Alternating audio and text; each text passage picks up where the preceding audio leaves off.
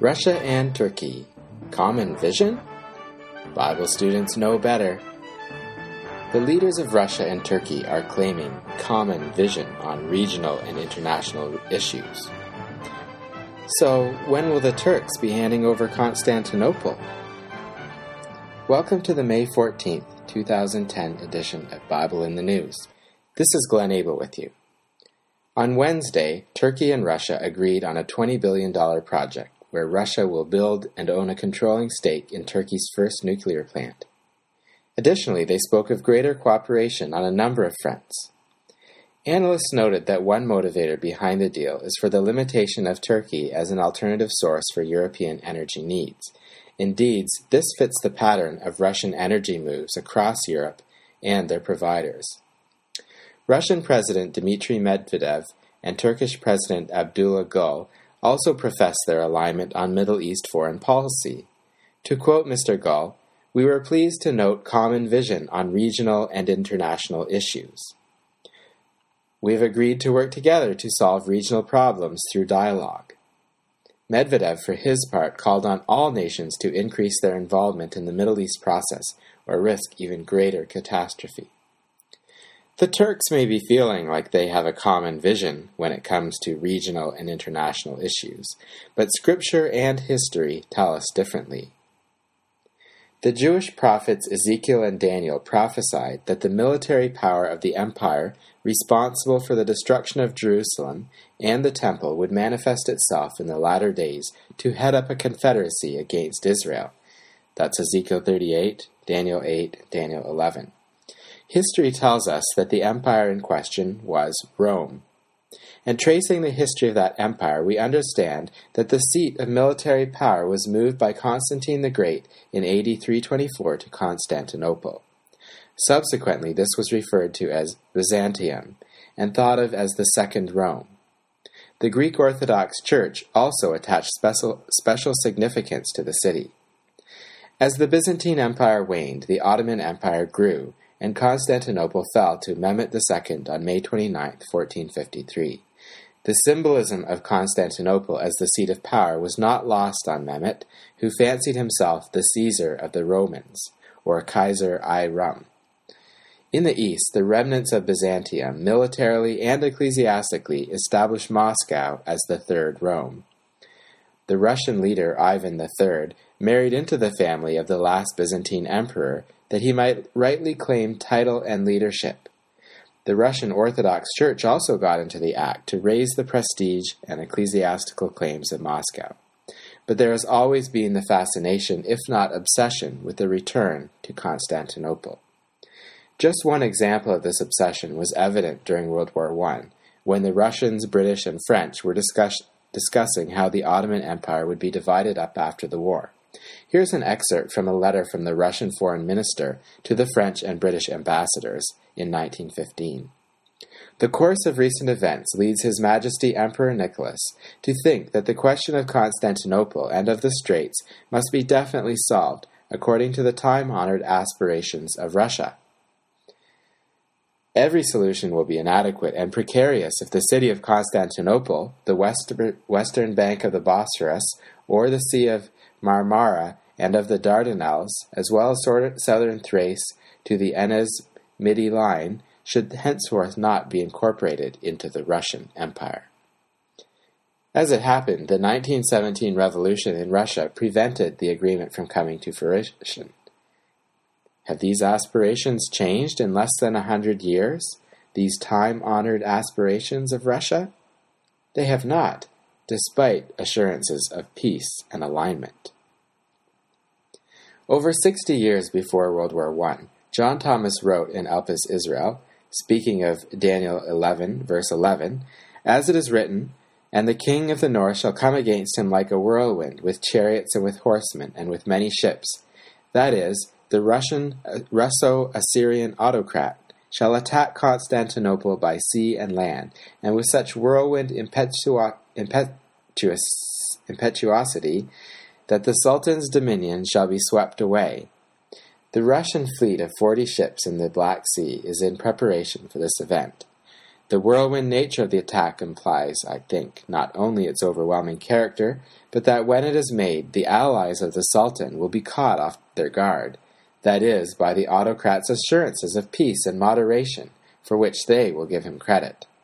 Constantinople will be left unprotected, and it will fall into his hands before they can come to the rescue. How did Thomas determine that the latter day king of the north would make his move under a cloak of peace? From the Jewish prophets. Daniel chapter 8, verse 25. And through his policy also he shall cause craft to prosper in his hand, and he shall magnify himself in his heart, and by peace shall destroy many.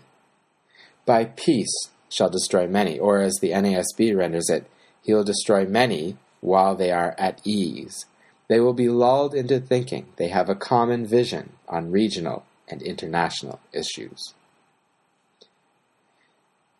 Set against the backdrop of the Crimean War in the 1850s, that war was between the Russian Empire and a European alliance of the Ottomans, the French, and the British, John Thomas wrote a booklet on Bible prophecy titled Anatolia. The extended title of this booklet was Anatolia, or Russia Triumphant and Europe Chained being an exposition of prophecy showing the inevitable fall of the French and Ottoman empires, the occupation of Egypt and the Holy Land by the British, the formation of a Russian Latino Greek confederacy, its invasion and conquest of Egypt, Palestine, and Jerusalem, its destruction on the mountains of Israel, the long expected deliverance of the Jews by the Messiah, his subjugation of the world through their agency, and the consequent establishment of the kingdom of Israel.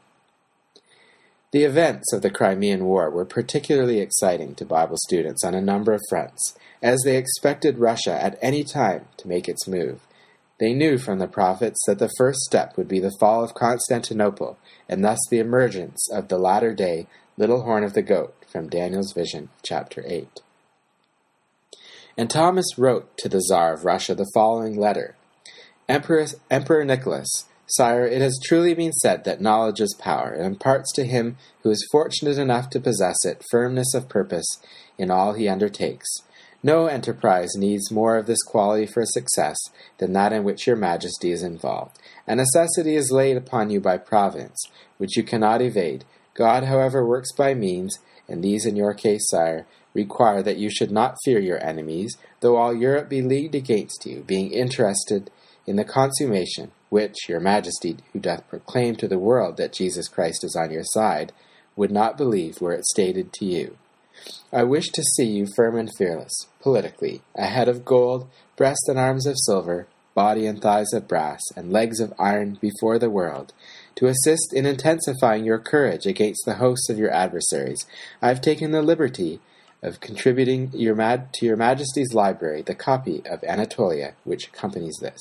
May it reach you, if it interfere not with the divine purpose, with acceptance, and, sire, so far enlighten your Majesty's mind as that you may perceive what the mission is to which you are called, and execute it to the subjection of all the crazy and iniquitous governments of continental Europe to your imperial will, that your Majesty may reign and prosper till you have commingled the iron nations of the old Roman territory with the clay of your own hereditary dominions is the unfeigned and earnest hope of your Majesty's well wisher, the author, John Thomas.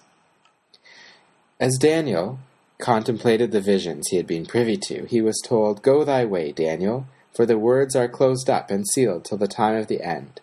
Many shall be purified and made white and tried. But the wicked shall do wickedly, and none of the wicked shall understand. But the wise shall understand.